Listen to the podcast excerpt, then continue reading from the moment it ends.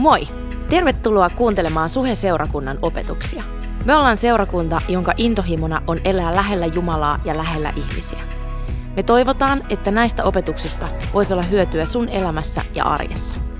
Muista, että saat aina tervetullut meidän sunnuntai-tilaisuuksiin Kalliossa, Tikkurilassa ja Leppävaarassa.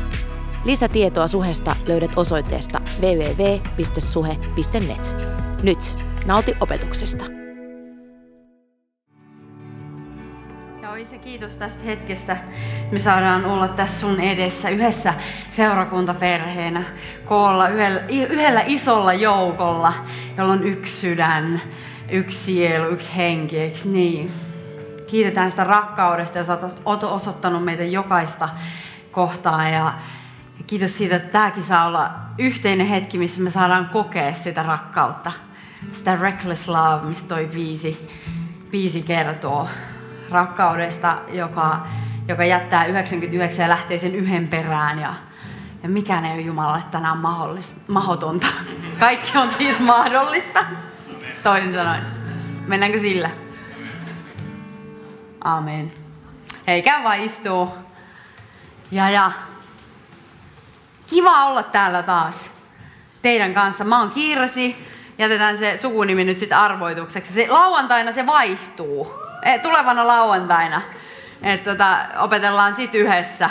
Teidän tarvitsee kirjoittaa, teidän tarvitsee ehkä vaan jo, jollain tasolla muistaa, mutta, mutta ihan mahtavaa. Miten sun viikko on mennyt? Onko ollut hyvä viikko? Me tehdään aina staffissa tällaista peukkujuttua, että nyt oli niinku paras viikko, ja on ma- kaikista huonoin viikko, ja tällä välillä niinku liikutaan. Tehdäänkö nopeasti yhdessä semmoinen? Sitten voit vilkusta kato siihen vieruskaveriin, että sitten kun tämä tilaisuus on ohi, niin sitten voidaan ke- voit keskustella, fiilistellä tai muuta. Mutta jos oli huippuviikko, niin laita näin, ja sitten loput menee tässä välimaastossa. Tee mukaan. nyt jos jollain tälleen tai alaspäin, niin se, sinne vieruskaveria voi niinku sille vähän vaivihkaa vilkasta. Me välitetään toinen toisistamme, eiks niin?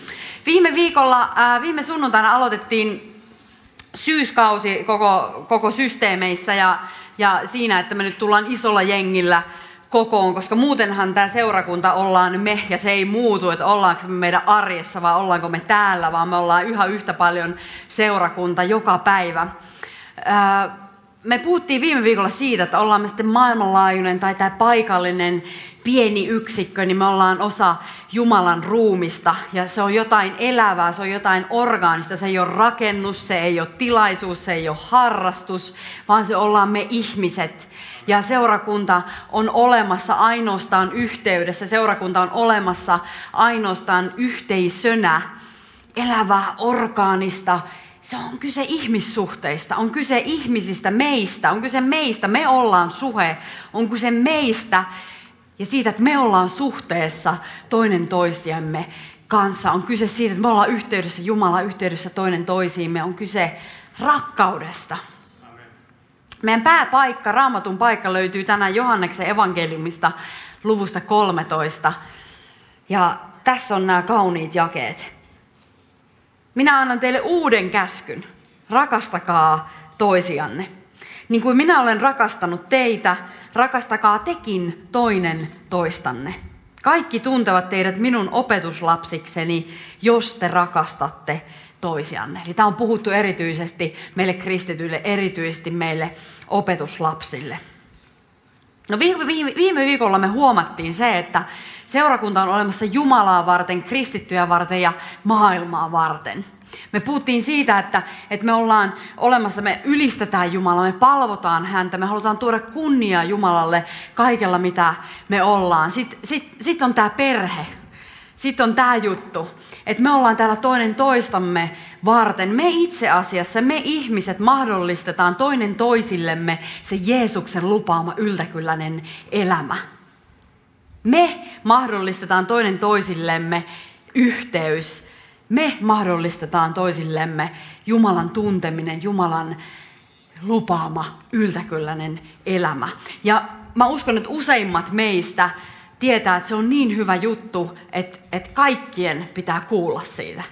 Ja sen takia me ollaan maailmaa varten, me ollaan Helsinkiä varten, Vantaata varten, Espoota varten olemassa. Me ollaan etsimässä ja rakastamassa niitä, jotka ei vielä tunne Kristusta. Me halutaan elää tämän kaupungin parhaaksi, missä me ikinä mennäänkään. Ja minne ikinä Jumala tulee meidät tulevaisuudessa lähettämään. Kuka tietää?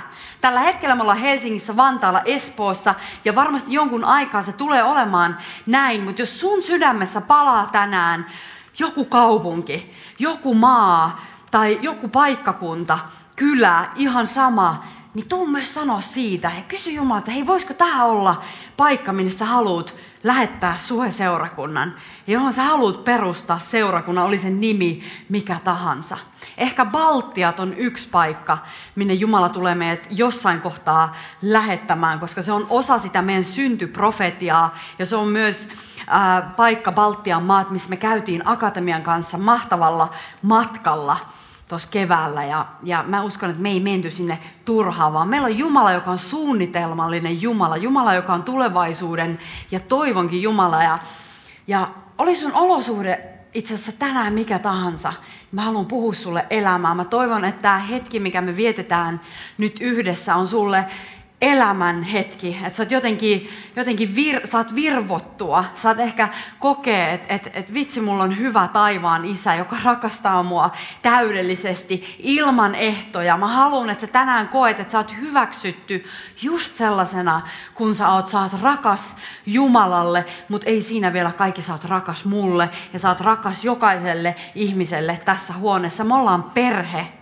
ja me ollaan täällä toinen toistamme varten. Me ollaan täällä jakamassa ilot ja surut, joten jos sä tulit ilosana, niin mä, mä rukoilen, että sun ilo tuplaantuu tämän tilaisuuden aikana. Ja jos sä tulit surullisen, niin mä, mä rukoilen, että saat kohdata jonkun, ennen kaikkea Jumalan, joka on lohduttaja, mutta myöskin jonkun ihmisen, joka lohduttaa sua tänään. Me ollaan täällä toinen toistamme varten, me ollaan täällä rohkaisemassa toinen toistamme.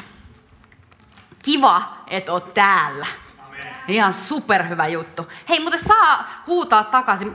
Viime viikolla oli niin hauskaa, kun jengi rupesi niinku puhumaan mun päälle. Musta se oli jotenkin, musta oli ehkä siistein hetki itselle. Ja tota niin, niin, niin on rohkea. Saa innostua jotenkin, että et, et me muistetaan, että, että me, meillä, kuka meidän Jumala on, hei. Ja sitten sit kun me ollaan vapaita, niin me vapautetaan ilmapiiri täällä, että kaikki saa olla sellaisia kuin me ollaan. Me ollaan erilaisia ja se on hyvä juttu, mutta ollaan omia itseämme vapaasti. On kyse rakkaudesta ja rakkaus on vapauttava ilmapiiri. Ilmapiiri, jossa on hyvä olla. Toivon, että sulla on äärimmäisen hyvä olla täällä tänään. Jos olet ensimmäistä kertaa seurakunnassa, niin oot, oot spesiaalivieras ja, ja toivottavasti koet sen oikein luita ja ytimiä ja sydänjuuria myöten tänään. Ainakin me yritetään parhaamme. Me jäätiin viime viikolla ajatukseen siitä, että Jeesus jätti isänsä hän jätti täydellisen rakkauden, täydellisen yhteyden, täydellisen kaiken. Hän jätti taivaan. Se, minne me ollaan eräänä päivänä menossa, se huikea paikka, niin hän jätti kaiken sen yhteyden tähden, rakkauden tähden, jotta me voidaan olla lähellä häntä. Hän tuli maan päälle, hän syntyi rajalliseksi ihmiseksi. Tämmöiseksi niin kuin me, Jumala tuli ihmiseksi sen takia, että hän rakastaa meitä jokaista niin paljon. Rakkaudesta ihmiskuntaan, rakkaudesta ihmistä kohtaan. Hän kaipaa olla lähellä meitä. Hän tuli tänne yhteyden takia, palauttaakseen yhteyden Jumalan ja ihmisen välille. Joten se yhteys ja se yhtä oleminen ei ole mikään pikkujuttu. Tämä Efesolaiskirja Vitonen, mihin me jäätiin viime viikolla, puhuu siitä, tai Paavali puhuu siinä siitä, hän vertaa Jeesuksen ja seurakunnan, Jeesuksen ja meidän välistä suhdetta avioliittona, avioliittoon. Eli siihen, kun, kun mies jättää isänsä ja äitinsä ja liittyy vaimoonsa ja tulee yhdeksi. Niin se on se, mistä Paavali puhuu. siihen meidät on kutsuttu, joten, joten ei ole ihme, että Jeesus sanoo nämä seuraavat sanat jäähyväispuheessaan. Hän sanoo Johannes 17.21, että minä rukoilen, että he kaikki olisivat yhtä, niin kuin sinä, Isä, olet minussa ja minä sinussa. niin tulee heidänkin olla yhtä meidän kanssamme, jotta maailma uskoisi sinun lähettäneen minut. Eli tämä yhtä oleminen ei ole mikään pikkujuttu. Jeesus antoi henkensä sen puolesta, jotta me voidaan olla yhtä hänen kanssaan. Ja se yhtä niin kuin Jeesus ja Isä on yhtä, ne on kolmiyhteinen Jumala, ne on yksi, kolme yhdessä. Mä en ymmärrä, miten me kaikki voidaan olla yhtä yhtä, mutta niin se sanoo. Ja se on jotain yliluonnollista. Se on jotain, mitä pyhä henki saa meidän keskuudessa aikaan, että me ollaan yksi sydän, yksi sielu, koska meillä on yksi henki. Yksi sama henki vaikuttaa meissä. Se näyttää erilaiselta jokaisessa meissä, mutta se on sama henki, joka meissä vaikuttaa. Ja se on se henki, joka kautta me ollaan myös yhteydessä Jumalaan. Joten tämä kaikki on niin kuin tälleen, mutta se on niin kuin jotenkin yhtä. Jeesus antoi henkensä yhteyden puolesta. Hän kantoi kaikki meidän synnit. Jos sä tulit jotenkin taakotettuna tänään, niin mulla on hyviä uutisia. Hän on kaattanut kaikki ajatukset, teot, mitkä ei ihan osunut sen par- Jumalan parhaaseen suunnitelmaan, joka on pikkusen niin ohittanut sen maalitaulun, niin kaikki ne on kannettu, kaikki ne on sovitettu ja sä voit lähestyä Jumalaa häpeilemättä. Ei ole häpeää, sä oot vapaa tänään. Vapaa lähestymään, vapaa lähestymään isän sydäntä ja sanoa, että isä mä tarviin sua tänään. Mä oon ehkä vähän yksinäinen. Mä oon kokenut, mulla on pelkoja mun sydämessä, mutta isä on täällä pyhän hengen kautta tänään. Ja hän haluaa koskettaa sua, hän haluaa kohdata sua just siinä, missä sä oot tänään. Lähesty rohkeasti. Kaikki on sovitettu menneet, nykyiset, tulevat. Ei ole mitään sovitettavaa, vaan se on kaikki kerralla jo tehnyt. Jeesus Kristus teki sen meidän jokaisen puolesta ja me voidaan ansaita siitä mitään. Ja sekin on hyvä uutinen, koska ei tarvitse suorittaa eikä pyristellä, vaan levätä isän käsivarsilla ja olla sille, että jes, mä oon Jumalan lapsi, jes, mä kuulen Jeesukselle, jes. Kaikki rakkaus on saatavilla, on kyse rakkaudesta. Hän teki sen rakkaudesta jotta hän saa rakastaa meitä, olla lähellä meitä. Ja isä unelmoi suuresta perheestä. Perheestä, joka on lähellä häntä. Perheestä, jonka lapset on lähellä toisiaan. Perheestä, joka rakastaa häntä ja rakastaa toinen toistaan. Kyse rakkaudesta. Kautta aikojen ihmiset on pyrkinyt selvittämään, että mitä rakkaus on. Jos lainataan vähän kornisti Hathawayta, niin sehän sanoo, että What is love? Baby, don't hurt me. Se ei ehkä mennyt ihan siihen, mitä me, mistä me tänään puhutaan. Mutta jokainen on etsinyt, ja mä oon etsinyt, ja sä oot etsinyt. Kaikki me etsitään. Ja se kristinuskon näkökulmasta se on luonnollista, normaalia ja ymmärrettävää, koska meidät on luotu Jumalan kuvaksi. Meihin on luotu tarve yhteydelle. Meissä jokaisessa on tarve rakkaudelle. Meillä on tarve, me tarvitaan se yhteys, me tarvitaan se rakkaus koska meillä on yhteyden Jumala, joka on täydellinen rakkaus. Joten se on normaalia, että me etsitään rakkautta. Surullista siinä on sitten, jos se etsintä päätyy huonosti ja käy, niin kuin siinä biisissä, että me saatetaan satuttaa itsemme niissä etsinnöissä. Mutta mahtavaa on se, että täällä me ollaan yhdessä etsimässä totuutta, etsimässä rakkautta, eikö niin? Ja sen takia tämä on tämä perhe, että me ei tarvitse kenenkään kulkea sitä tietä yksin, vaan se on tarkoitus käydä yhdessä. Tuntuu siltä, että tässä ajassa, missä me nyt eletään, niin rakkaudella on yhtä monta määritelmää kuin on ihmistä. Tuntuu, että me saatetaan niin kuin usein ajatella, että rakkaus on samanmielisyyttä. Jotenkin me saatetaan ajatella, että, että ai se oli eri mieltä kuin mä, että ei se rakasta mua. Että se on jotain niin kuin pelkkää suvaitsemista ja sietämistä tai sitä, että me etsitään samanmielisyyttä, täysin samaa ajattelua. Tai se voi olla pelkkää romantiikkaa. Me saatetaan ajatella, että rakkaus on pelkkää seksiä tai romantiikkaa. Mitä mä tarkoitan sillä romantiikalla on se, että mä ajattelen, että, että, että, että me etsitään jo, jo, jotain ihmistä, joka, joka jotenkin tekee meille ihania asioita – tai ihmistä, jonka seurassa musta tuntuu, että mä oon kokonaisempi. Ihmistä, jonka seurassa mulla on jotenkin hyvä olo. Ihmistä, joka täyttää mun tarpeita. Tuntuu, että me ollaan etsimässä samanmielisyyttä ja sellaista, joka saa meidät kokemaan siinä läheisyydessä, että me ollaan jotenkin parempia. tai hyvempiä ja me osataan olla. Vähän ennen noita meidän tämän päivän pääjakeita, kahta jaetta, Hei, pakko palata vielä siihen, koska se oli niin sikahieno juttu, kun mä heräsin tänä aamulla, mä olin siellä Facebookissa. Mun, mun tota, koti ei ollut puhelimiton. Puhelimiton, en mä tiedä. Kuitenkin siellä oli se kännykkä ja mä olin siellä Facebookissa ja tulee, joku oli jakanut Helsingin Sanomien artikkelin siitä, että että miten meidän pitäisi suhtautua parisuhteeseen enemmän niin kuin työsuhteeseen. No, mä oon kyllä siinä vähän, jotenkin se ei mua hirveästi niin kuin innostanut, mutta ne seuraavat lainit innosti, koska se tarkoitti sitä, että kun me ollaan työpaikassa, niin me ollaan usein hirveän halukkaita kehittymään. Me ollaan hirveän halukkaita oppimaan uutta, kehittämään itsemme vaikka parempana työntekijänä, parempana asiantuntijana jossain asiassa tai parempana johtajana. Mutta sitten kun tulee kyse parisuhteesta, niin sitten mä ajattelen, että se nyt on vain jotain itsestään selvää ja se nyt vaan on joku, joka pysyy. Mutta me ei ole välttämättä niin innokkaita kehittymään siinä parisuhteessa, olemaan parempi ihminen sille toiselle. Se kirjoittaja sanoi hienosti, että tuntuu, että me eletään kulttuurissa, joka on rakastumisen kulttuuri, eikä rakastamisen kulttuuri. Ja tämä rakastamisen kulttuuri on hieno juttu, koska siitä me puhutaan tänään. Anyhow, mennään sinne, meillä oli ne pääjakeet ja ennen sitä tapahtuu jotain merkittävää.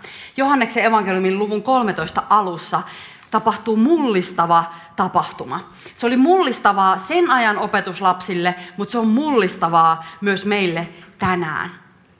Nimittäin Jeesus ja opetuslapset oli syömässä. Ja syöminen on aina kivaa.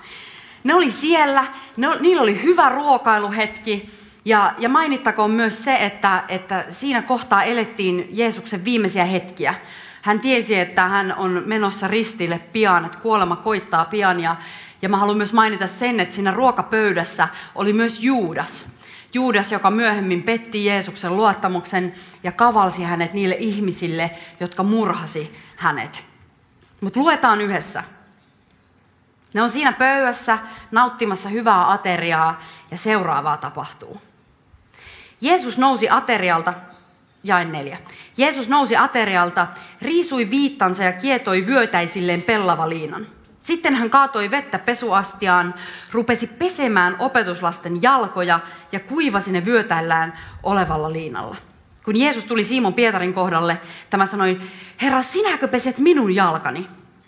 Jeesus vastasi, tätä minkä nyt teen, sinä et vielä käsitä, mutta myöhemmin sinä sen ymmärrät. Pietari sanoi hänelle, sinä et ikinä saa pestä minun jalkojani.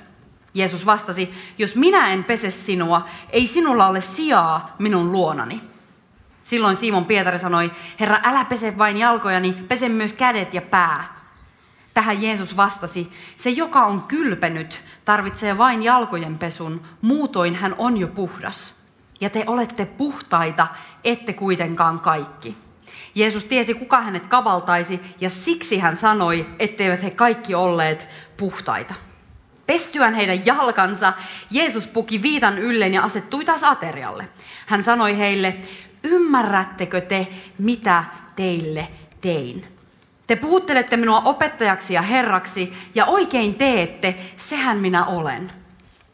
Jos nyt minä, teidän herranne ja opettajanne, olen pessyt teidän jalkanne, tulee myös teidän pestä toistenne jalat. Minä annoin teille esimerkin, jotta te tekisitte saman, minkä minä tein teille. Pysähdytään miettimään Juudasta ihan sekunniksi. Juudaksella oli paras pienryhmä ever. Ne tyypit, jotka siinä pöydän ympärillä. Siellä oli paras pienryhmä ever. Sillä oli paras saarnaaja. Parhaat saarnat, mitä maailma voi silloin ja tällöin ja tulevaisuudessakaan ikinä kantaa. Hänellä oli paras opettaja ja paras paimen ever, Jeesus Kristus. Mutta silti Jeesus, Jeesus sanoi hänestä, että hän ei ollut puhdas. Myöskin Juudas oli elänyt elämää, ja hän, jossa hän näki joka päivä ihmisten kääntyvän Jeesuksen puoleen. Mä väitän, että hän on nähnyt enemmän ihmisten uskoontuloja ja pelastumisia, kuin me ollaan nähty yhdessä.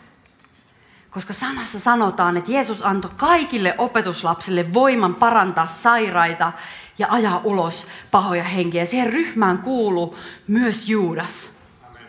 Ja Jeesus sanoo, että hän ei ollut puhdas. Mitä hän tarkoittaa on se, että Juudas ei ollut Jeesuksen seuraaja. Juudaksen sydän ei ollut muuttunut. Me ei voida arvioida ihmisen hengellistä tilaa, tai mä puhun nyt meille kristityille, niin me ei voida arvioida meidän kristittyjen hengellistä kypsyyttä pelkästään meidän tekojen, sanojen, ansioiden tai suoritusten perusteella – koska kyse on jostain syvemmästä. Kyse on luonteen muutoksesta. Kyse on sisäisestä parantumisesta, terveistä ajatusmalleista. Se on sisäinen sydämen muutos. Se on jotain, että Jumalan luonne ottaa meissä muotoa. Ja se näyttää siltä kalatalaiskirjeen mukaan, että se rakkaudelta, ilolta, rauhalta, kärsivällisyydeltä, ystävällisyydeltä, hyvyydeltä, uskollisuudelta, lempeydeltä, itsehillinnältä. Tämä on se luonne, mikä meissä alkaa ottaa muotoa, kun me ollaan yhteydessä Jumalan, me ollaan yhtä Jumalan kanssa ja yhtä toinen toistemme kanssa. Tämä on perhejuttu. Meidän kristittyjen elämä ei ole protokollan noudattamista, vaan se on sisäinen muutos. Uusi mielenlaatu, nöyrä mielenlaatu. Tämä on se, mitä rakkaus saa meissä aikaan. Jumalan rakkaus ja toinen toistemme rakkaus. On kyse rakkaudesta.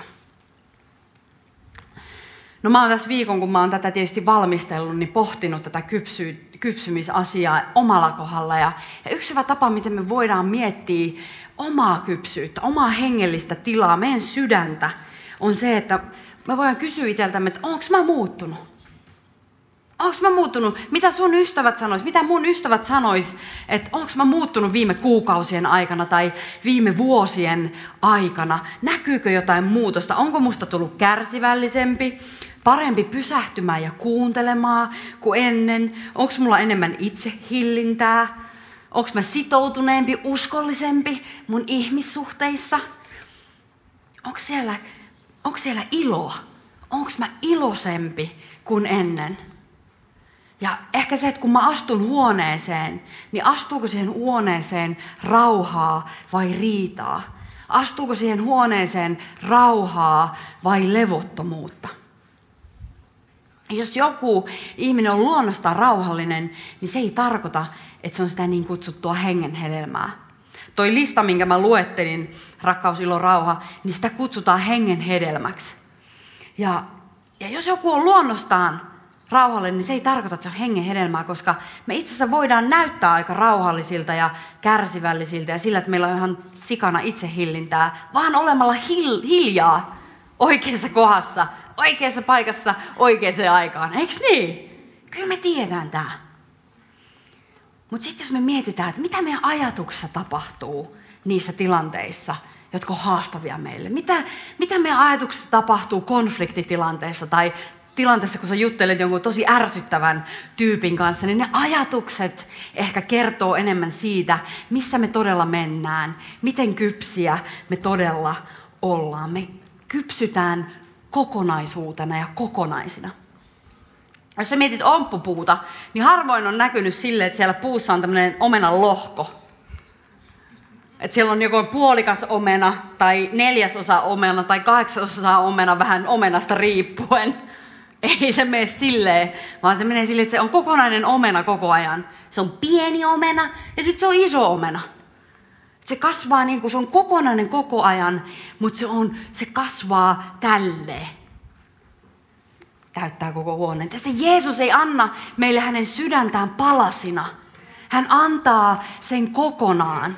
Ja kun pyhä henki tekee työtä meissä, kun se yhteys hänen kanssa ja yhteys tässä perheessä, se rakkaus häneen ja hänestä tuleva rakkaus, joka vaikuttaa myös täällä perheen keskellä, kun se pääsee ottaa muotoa meissä, niin se alkaa yhtä aikaa kokonaisvaltaisesti muodostamaan meissä Kristuksen luonnetta, jota on se rakkaus, ilo, rauha, kärsivällisyys ja jne. Mä vähennän tätä heilumista, ettei nämä korvikset tarvitse ottaa pois viime viikolla mulle sanottiin, että ota pois ne korvikset. Mä ymmärrän sen, koska se on rasittavaa kuunnella. Koko paketti. Se on ne kaikki. Se koko omppu muodostuu. Eikö niin? Ja se on siisti juttu. Me ei ehkä vielä olla siellä, tai mä en ainakaan ole vielä siellä. Mutta someday, tiedätkö? Someday. Ja me autetaan siinä toinen toistamme. Meillä on luontaisesti jokaisella heikkouksia ja vahvuuksia. Ja itse asiassa, jos me halutaan tarkastella sitä omaa kehitystä, omaa kasvua, omaa kypsymistä, niin meidän täytyy uskaltaa katsoa sinne meidän heikkouksiin. Ne ei löydy sieltä vahvuuksista, koska meillä on luontaisesti, meidän luonteen piirteissä jo tiettyjä vahvuuksia. Jos mä oon esim. luontaisesti tosi ujo ja lempeä, niin hyvä kysymys on silloin, että hei, onko musta tullut suorempi ja rohkeampi? onko mä nykyään pelottomampi konfliktitilanteissa? Tai jos mä oon lähtökohtaisesti luonteeltani suora ja rohkea, niin kuin ehkä mä enemmän oon, niin kysymys kun... Ai, sainpas sen siellä. Tiedätkö, kysymys kuuluu, onko musta tullut lämpimämpi? On. Onko musta tullut lempeämpi? On. Onko mä vähän sävyisämpi? jonain päivänä. Tiedätkö, mulla oli täydellinen päivä viime perjantaina. Mulla oli polttarit. Aivan huikea päivä. Mä oon sille, mä oon niinku, mä en viittinyt suoakin kävellä koko päivää, mutta se oli mun niinku pään sisäinen tunne. Kun mä mietin, että tämä mun ystävien rakkaus hukuttaa mut. Hukuttaa mut. Mä olin niin niinku jotenkin lävistetty. Että, tiedätkö, että se ei ole enää se, että mä koen sitä vaan niinku tässä Jumalasuhteessa. Mä sen päivän aikana ei niitä mä ikinä kokenut, mutta mä saan kokea mun ystäviltä sellaista moniulotteista rakkautta kaikilla mahdollisilla rakkauden kielillä, että ei mitään järkeä. Mutta siellä me oltiin ja niin kuin kaikissa parhaissa bileissä, niin siellä pidettiin puheita. Ja kaikki oli kirjoittanut mulle sellainen kortin, jota mä nyt olen sitten itkien täällä lu- lueskellut useampiakin. Ihan huikeita kortteja. Kiitos niistä, rakkaat ystävät. Niin siellä puheissa kuitenkin, niin kuin niissä korteissakin, niin usein viitattiin mun kasvutarinaan. Ja, ja tota, niin, niin jälleen, jälleen, ja mä sanon jälleen, koska mä oon kertonut siitä teille aiemminkin, että te olette antaneet mulle palautetta siitä, että hei, Kirsi, on tullut paljon rakastavampi. Että sä oot paljon lämpimämpi kuin ennen. Ja, ja ollakseni rehellinen, niin mun on pakko sanoa, että ekoina kertoina joitain vuosia sitten, kun mä sain tätä palautetta, tai muuta, niin ei se nyt niin kaukana edes ole, että jotenkin se on varmaan ollut aika lähi, lähiajan tota, kehitystä, niin, niin anyhow. Niin tiedätkö, mulla oli vähän vaivaantunut olen. Mä olin silleen, että en mä tiedä, miten tähän pitäisi suhtautua. Ja se ehkä osui muun vähän. Koska mä tiedän, että se on mun heikkouksia. Se ei ole mulle niinku blind spot, mutta se oli vähän semmoinen, että, että niinku, mä oon taas epäonnistunut tässä ja tässä. Mutta nykyään ja näissä bileissä, kun mä kuuntelin tämän yhden tyypin puhetta, niin mä oon vaan silleen, että jes. Mä fiilistelen, että musta on tullut lempeämpi, tiedätkö? Musta on tullut lämpimämpi. Ja mä fiilistelen, koska Jumala on todellinen. Hän on minussa ja hän on saanut aikaan jotain, jotain hyvää, hengen hedelmää. Hän on parantanut mun heikkouksia. Ja se ei ole tapahtunut ainoastaan, tiedätkö, mun kotona, kun mä rukoilen ja on lähellä Jumalaa kahdestaan, vaan se on tapahtunut tässä perheyhteydessä, mistä mä haluan kiittää sua. Että sä et ole ollut sitä, että Kirsi, pet tunkkis, mä en jaksa kuunnella noita sun juttuja. Tai, tai että kun, jos mä en ole ollut niin lempeä, niin sä oot silti jatkanut olemista mun kanssa. Ja siihen mä haastan jokaisen. Se on parasta, koska ne tilanteet, ne konfliktitilanteet, joita aiheutuu, ne on opettavaisia, ne on rikkaus. Se on jotain tosi arvokasta. Se on mahdollisuus muutokseen. Se on mahdollisuus kasvuun. Ja siksi tämä perheyhteys on paras mahdollinen juttu. Siksi tämä seurakunta on Jumalan idea. Se ties, mitä se teki, kun me joudutaan keskenämme täällä pyristelemään. Me saadaan anteeksi antaa toinen toisemme törttöilyjä. Ja myöskin juhlii, tiedätkö, niitä hetkiä, kun on ilonaiheita elämässä. Mä en ota oikeasti itsestäänselvyytenä sitä, miten fiiliksissä te olette ollut tästä, että mä menen naimisiin. Se on jotain tosi ihanaa ja se on lämmittänyt mun sydäntä ihan mielettömästi. Se on myöskin vahvistanut sen, että hei, tää on tosi hyvä juttu. Ihan oikeasti. Mä elän silleen, että mä haluan elää avointa elämää. Ei ole mitään salattua mun ja Mikon elämässä. Ja se on meille arvo, että me halutaan olla rehellisiä ja avoimia. Ei ole mitään, mitä te ette voi kysyä meiltä.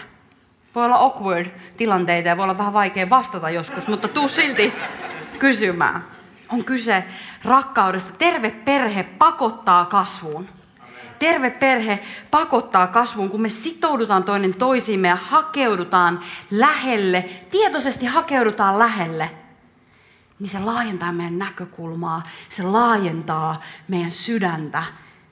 Täältä alkaa pulputa ihan uudella tavalla jotain rakkautta, joka ei ole meistä lähtöisin. Kaikki tuntevat teidät minun opetuslapsikseni, jos te rakastatte toisianne. Ihan mieletön lupaus. Tässä kun ihminen kävelee tänne ensimmäistä kertaa, joka ei edes tiedä välttämättä, että mikä on seurakunta, mutta se kokee sen rakkauden ilmapiirin, joka täällä on, niin se on todistus Jumalan olemassaolosta, hänen hyvyydestään, hänen rakkaudestaan. Mutta se ei ole mitä tahansa rakkautta, miten me alussa puhuttiin. Että kun tuntuu, että nykyajan ihmiset saa itse määritellä, mitä rakkaus on, niin ei Jeesus määritteli tämän hyvin kauniisti, kun hän sanoi, että niin kuin minä olen rakastanut teitä, rakastakaa tekin toinen toistanne. Uuden testamentin jengi, ne tyypit siellä, ne opetuslapset ja kaikki muut, niin ne käveli avojaloin tai sandaaleissa – ja ehkä tälleen niin kuin kesäaikaan, flip-flop season, niin me voidaan saada jonkunnäköinen käsitys siitä, että millaista se oli Lähi-idässä 2000 vuotta sitten, kun siellä on ihan sikakuuma ja tomua ja pölyä on joka paikassa. Miltä ne jalat näytti? Ne saattoi olla aika täynnä ainakin likaa, ne saattoi olla aika mustat, täynnä haavaumia, ehkä täynnä kovettumia. Ne ei välttämättä ollut jotain tosi kaunista ja sitä ihanaa, et itse asiassa tutkimustulokset sanoo, että jalat on usein semmoinen niin vähiten viehättävä ruumiin osa. Mä en tiedä miksi, mutta musta jalat on ihan kivoja. Mutta, mutta viime kesänä mä kyllä törmäsin yhteen ihmiseen paljussa ollessamme siellä yhdessä. Kaikki se sanoi, että mä inhoon, mulla oli varmaan jalat jotenkin ylhäällä, että mä inhoon jalkoja. Ja sen jälkeen mun jalat oli visusti siellä vedenpinnan alla. Ja mä olin, että no ei viti ärsyttää tuota tyyppiä. Mutta meistä on moneksi, mutta jalat on jalat. Se ei ole se kaikista viehättävin ruumiin osa. Ja mitä Jeesus tekee? Mitä Jeesus tekee? Jeesus ottaa ämpärin, Jeesus ottaa liinan ja hän kyykistyy opetuslapsen jalkojen eteen. Ne mustat, ne kovettuneet, haisevat, ehkä vähän ällöt, jos ihan suoraan sanotaan, ja hän alkaa pesemään niitä jalkoja. Huolimatta siitä, kuka hän on. Kaikki valtias Jumala, jonka kautta ja ketä varten kaikki on luotu. Jeesus Kristus polvistuu seuraajiensa, ystäviensä jalkojen juureen. Huolimatta siitä, kuka hän on. Ja huolimatta siitä, missä elämäntilanteessa hän oli. Hän tiesi, että kuolema on lähellä. Aivan varmasti hän oli puristuksissa, hän oli paineen alla, hän oli ahdistuksissa, mikä me tiedetään tarinasta Ketsemanen puistossa. Hän oli ahdistuksissa ja silti, huolimatta hänen elämäntilanteesta, hän polvistuu jokaisen kohdalle henkilökohtaisesti ja alkaa pesemään niitä jalkoja. Ja huolimatta siitä, ketä ne tyypit oli, huolimatta siitä, ketä siinä pöydän ympärillä oli, hän pesi myös Juudaksen jalat. Tietäen, mitä hän tulee tekemään. Rakkauden syvin olemus on palveleminen. Tiedätkö, sitä, että me pestään sitä likaa ja infektiota pois toinen toisistamme. Se on läsnäoloa, kuuntelemista, ymmärtämistä, myötätuntoa. Sitä, että me pysähdytään toinen toistamme kohdalla ja kysytään, että hei, mitä sulle kuuluu? Miten sulla menee tänään? Voinko mä jeesata? Saanko mä auttaa sua? Mitä enemmän me rakastetaan toinen toistamme, niin sitä enemmän se lian näkeminen sattuu meihin. Otetaan mielikuvitustilanne, tai ei, ei se hirveän mielikuvitustilanne, vaan mieti nyt jotain ihmistä, jota sä rakastat tosi paljon. Ota joku tyyppi. Ehkä sun puoliso tai, tai kumppani tai, tai joku ystävä tai perheenjäsen, sun vanhemmat. Kuka tahansa. Mieti jotain tyyppiä, jota sä rakastat tosi paljon. Niin eikö ole niin, että sen ihmisen ilkeät sanat sattuu sun paljon enemmän kuin jonkun toisen. Sen ihmisen ilkeät teot sattuu sun paljon enemmän kuin jonkun toisen. Sen ihmisen uskottomuus sattuu paljon enemmän. Sen ihmisen pornoriippuvuus sattuu paljon enemmän. Sen ihmisen päihderiippuvuus sattuu suhun paljon enemmän, koska sä rakastat niin paljon ja sä haluaisit parasta sille toiselle ihmiselle. Eikö se ole niin? Pelkkä sellainen toisen sietäminen ja samanmielisyyden tavoittelu on jotenkin vain kehno kopio rakkaudesta. Eikö niin? Tiedätkö vaan sellainen niin kuin väärennös ja jäljitelmä. Pelkkä seksi tai pelkkä romantiikka on jotenkin halpa jäljitelmä, halpa väärennös todellisesta rakkaudesta. Se jäljennös sanoo, että et, et, mä haluan, että samaa mieltä mun kanssa, tai että musta on niin ihanaa, kuka mä oon sun seurassa. Musta on ihanaa, mitä sä teet mulle. Ihanaa, että sä täytät kaikki mun tarpeet, sä täydennät mua. Ja ne kuulostaa tosi kauneille, mutta todellinen rakkaus sanoo, että saanko mä auttaa sua? Miten mä voin palvella? Saanko mä pestä sun jalat? Saanko mä kulkea tämän matkan sun rinnalla? Saanko mä osoittaa kohti ratkaisua? Saanko mä olla lähellä? Saanko mä rakastaa sua? Saanko mä olla kärsivällinen sun kanssa? Saanko mä rakastaa sua ehdoitta ja hyväksyä sut sellaisena kuin sä oot? Siitä on kyse, on kyse rakkaudesta. Rakkaudesta, joka ei katso persoonaan, ulkonäköön, pankkitilin sisältöön, statukseen, ei katso kansallisuuteen, ei katso mihinkään muuhun kuin siihen, että siinä on ihminen, jolla on likaset jalat. Niin kuin minä olen rakastanut teitä, rakastakaa tekin toinen toistanne. Ensimmäinen korintolaiskirje 13 kertoo rakkaudesta, määrittelee rakkauden seuraavalla tavalla. Rakkaus on kärsivällinen. Rakkaus on lempeä. Rakkaus ei kadehdi, ei kersku, ei pöyhkeile. Rakkaus ei käyttäydy sopimattomasti, ei etsi omaa etuaan, ei katkeroidu, ei muistele kärsimänsä pahaa, ei iloitse vääryydestä, vaan iloitsee totuuden voittaessa – ja nyt on se kestävyyden hetki. Kaiken se kestää. Kaikessa uskoo, kaikessa toivoo, kaiken se kärsii. Tätä on todellinen rakkaus. Tiedätkö, tämä paikka on tuttu, mä sanoisin useimmille meistä ja kaikille ehkä meistä häistä. Tätä käytetään paljon hääpuheissa. Ja mutta totuus on se, että tätä paikkaa ei ole kirjoitettu liittyen avioliittoon. Tätä paikkaa ei ole kirjoitettu liittyen mihinkään häätilanteeseen, vaan Paavali kirjoittaa nämä sanat Korintin paikallisseurakunnalle.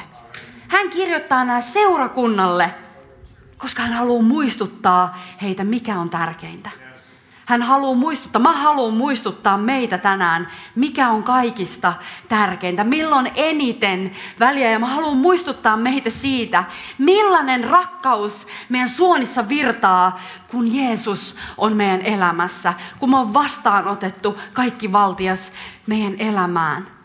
Sen ristin kautta meidän, meidän suonissa virtaa yliluonnollinen veri. Se rakkaus näyttää tältä, eikä siltä, mitä maailma sanoo sen olevan. Ei siltä, mihin me ihmiset luontaisesti jotenkin hakeudutaan, vaan se näyttää tältä, joka on kärsivällinen, lempeä, ei kadehdi, ei kersku, ei pöyhkele, ei käyttänyt sopimatta, ei etsi omaa etuaan, ei katkeroida, ei muistele kärsimänsä pahaa, ei iloitse vääryydestä, iloitse totuuden voittaessa ja se kestää kaiken, uskoo, toivoo kaiken ja kärsii kaiken. Tämä rakkaus on jotain ihan mieletöntä.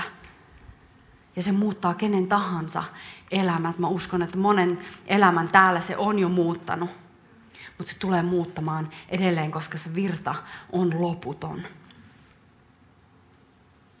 Paavali halusi muistuttaa seurakuntaa siitä, millaisella rakkaudella me saadaan rakastaa toinen toistamme, kun me ollaan yhteydessä yhtä Jeesuksen kanssa, lähellä häntä.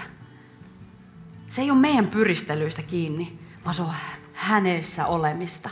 Hänessä olemista. Mieti perhettä, jossa kukaan ei käyttäydy sopimattomasti. se on niinku ihan silleen jo, se ei ole niinku vetää maton alta. Mieti perhettä, jossa kukaan ei etsi omaa etuaan, vaan ajattelee aina koko perheen parasta. Ajattelee yhteisön parasta, laittaa oman edun syrjään yhteisön parhaaksi. Perhettä, jossa on anteeksi anto. Perhettä, joka ei muistele kärsimänsä pahaa, vaan jossa annetaan heti anteeksi. Kun joku törttöilee, niin anteeksianto on se ensimmäinen reaktio, jolloin kukaan ei katkeroidu.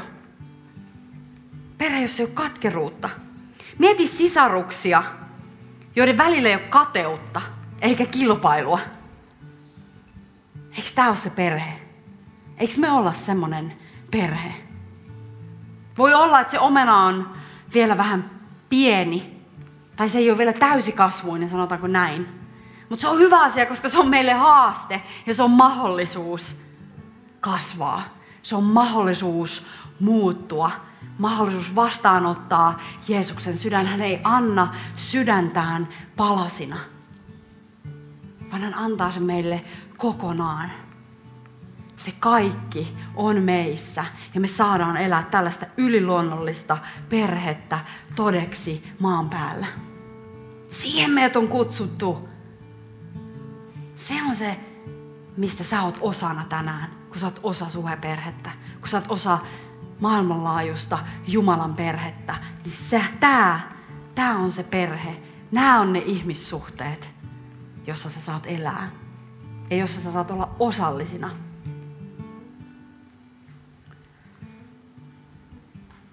Jalkojenpesu on yksinkertaista. Se on kuuntelemista, se on läsnäoloa. Ei ajatella, että se on rakettitiedettä, vaan meistä jokainen pystyy siihen. Se on sitä, että me pysäytään ja sanotaan, että hei, miten sulla menee. Nostan tässä kohdassa ylös ja lata vähän heilumaan, niin ei kukaan nukaha tässä kohtaa.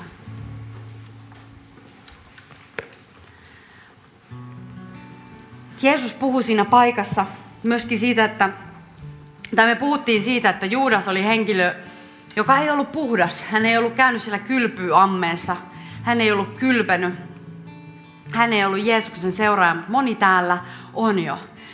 Ja, ja kun me ollaan, niin me ollaan puhtaita, muista se. Sä oot puhdas, sä oot Jumalan lapsi. Sä olet puhdas. Sun ei tarvi enää käydä kylvyssä. Ainut mitä sä tarvit on jalkojen pesuja joka päivä. Ja sen takia me ollaan täällä. Me ollaan mahdollistamassa sitä jalkojen pesua toinen toisillemme. Sitä, että meidän jaloissa ei ole känsiä, että meidän jaloissa ei ole kovettumia, että meidän jalat ei ole mustat ja täynnä pölyä. Että ne ei ole täynnä mutaa, vaan ne on puhtaat. Ja silloin kaikkien on kivempi syödä, eikö niin? Kun on vähän vähemmän hajua. Se on se, mihin meitä on kutsuttu. Mutta voi olla, että sä oot täällä tänään ja, ja sä et ole käynyt siellä kylpyammeessa. Tai mä uskon, että sä oot täällä tänään. Ja sä et ole vielä kohdannut Jeesusta. Ja, ja sä, sä mietit, että, että mitenköhän, mitenköhän mä saisin tuntea ton rakkauden, mistä toi tyyppi tuolla lavalla puhuu. Miten mä pääsisin osaksi Jumalan perhettä. Niin tässä sulla on mahdollisuus. Tässä on mahdollisuus syntyy Jumalan lapseksi, tulla osaksi Jumalan maailmanlaajuista perhettä, ehkä osaksi suheperhettä, jos sä koet tämän omaksi, niin tuu osaksi tätä perhettä, tätä paikallisseurakuntaa, joka me ollaan. Tämä on sun mahdollisuus, tämä on sun paikka tehdä ratkaisu Jeesuksen puolelle, jos sä haluat ikuisen ystävän, jos sä haluat ikuisen elämän, jos sä et halua enää elää yksin, vaan sä haluat Jeesuksen sun ystäväksi taivaan isän, sun parhaaksi mahdolliseksi isäksi, niin tässä kohtaa sä voit vaan nostaa sun käden Jumalan puoleen ja sanoa, että hei, tässä mä oon. Tässä mä oon, mä haluan seurata sua. Jeesus, mä haluan tuntea sut. Mä haluan tietää siitä rakkaudesta, mistä nämä ihmiset puhuu. Mä haluan kokea sydämen tasolla sen muutoksen.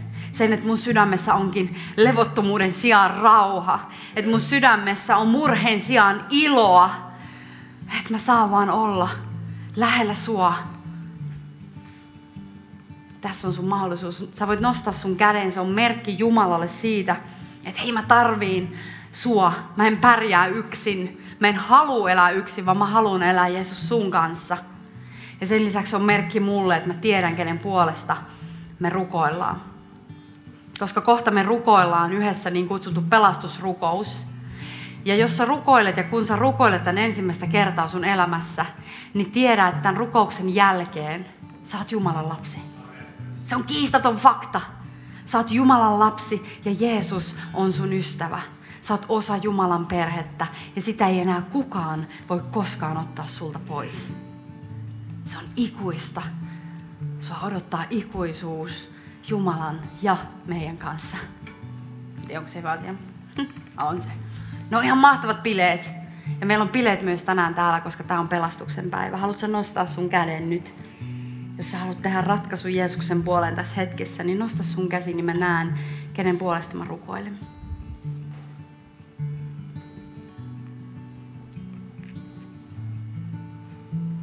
Mä ehkä näin yhden käden. Onko vielä joku toinen? Joo, mä näen toisenkin käden. Sen kiitetään, mitä sä teet täällä meidän keskuudessa tänään. Kiitetään siitä, että sun armo riittää aina. Ja se on tässä hetkessä vastaanotettavissa. Kiitän siitä, että tästä huoneesta ei lähde yksikään kantain mitään taakkoja, jotka ei sinne kuulu. Vaan me saadaan olla kaikki puhtaaksi pestyjä ja me tietämällä tiedetään, että me ollaan sun lapsia. Ja me saadaan lapsen kaltaisesti lähestyä sua hetkenä minä hyvänsä. Olla lähellä sua vastaanottaa armo, vastaanottaa rakkaus, joka muuttaa kaiken.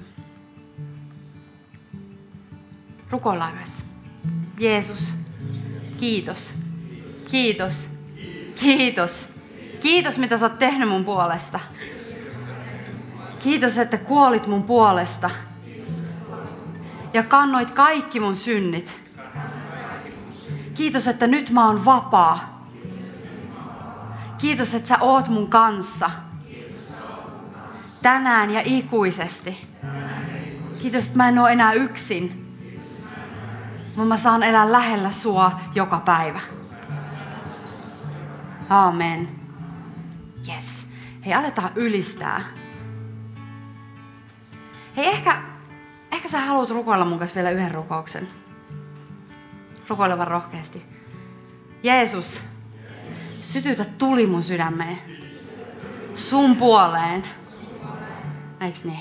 Ei muuta. Loistavaa sunnuntaita.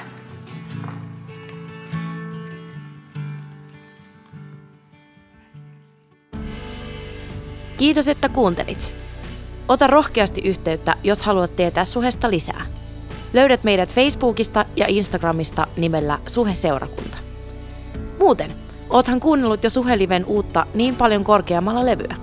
Sen löydät muun muassa Spotifysta. Jos haluat olla mukana tukemassa Suhen toimintaa taloudellisesti, siihen löydät ohjeet kotisivuiltamme osoitteesta www.suhe.net. Siunattua viikon jatkoa!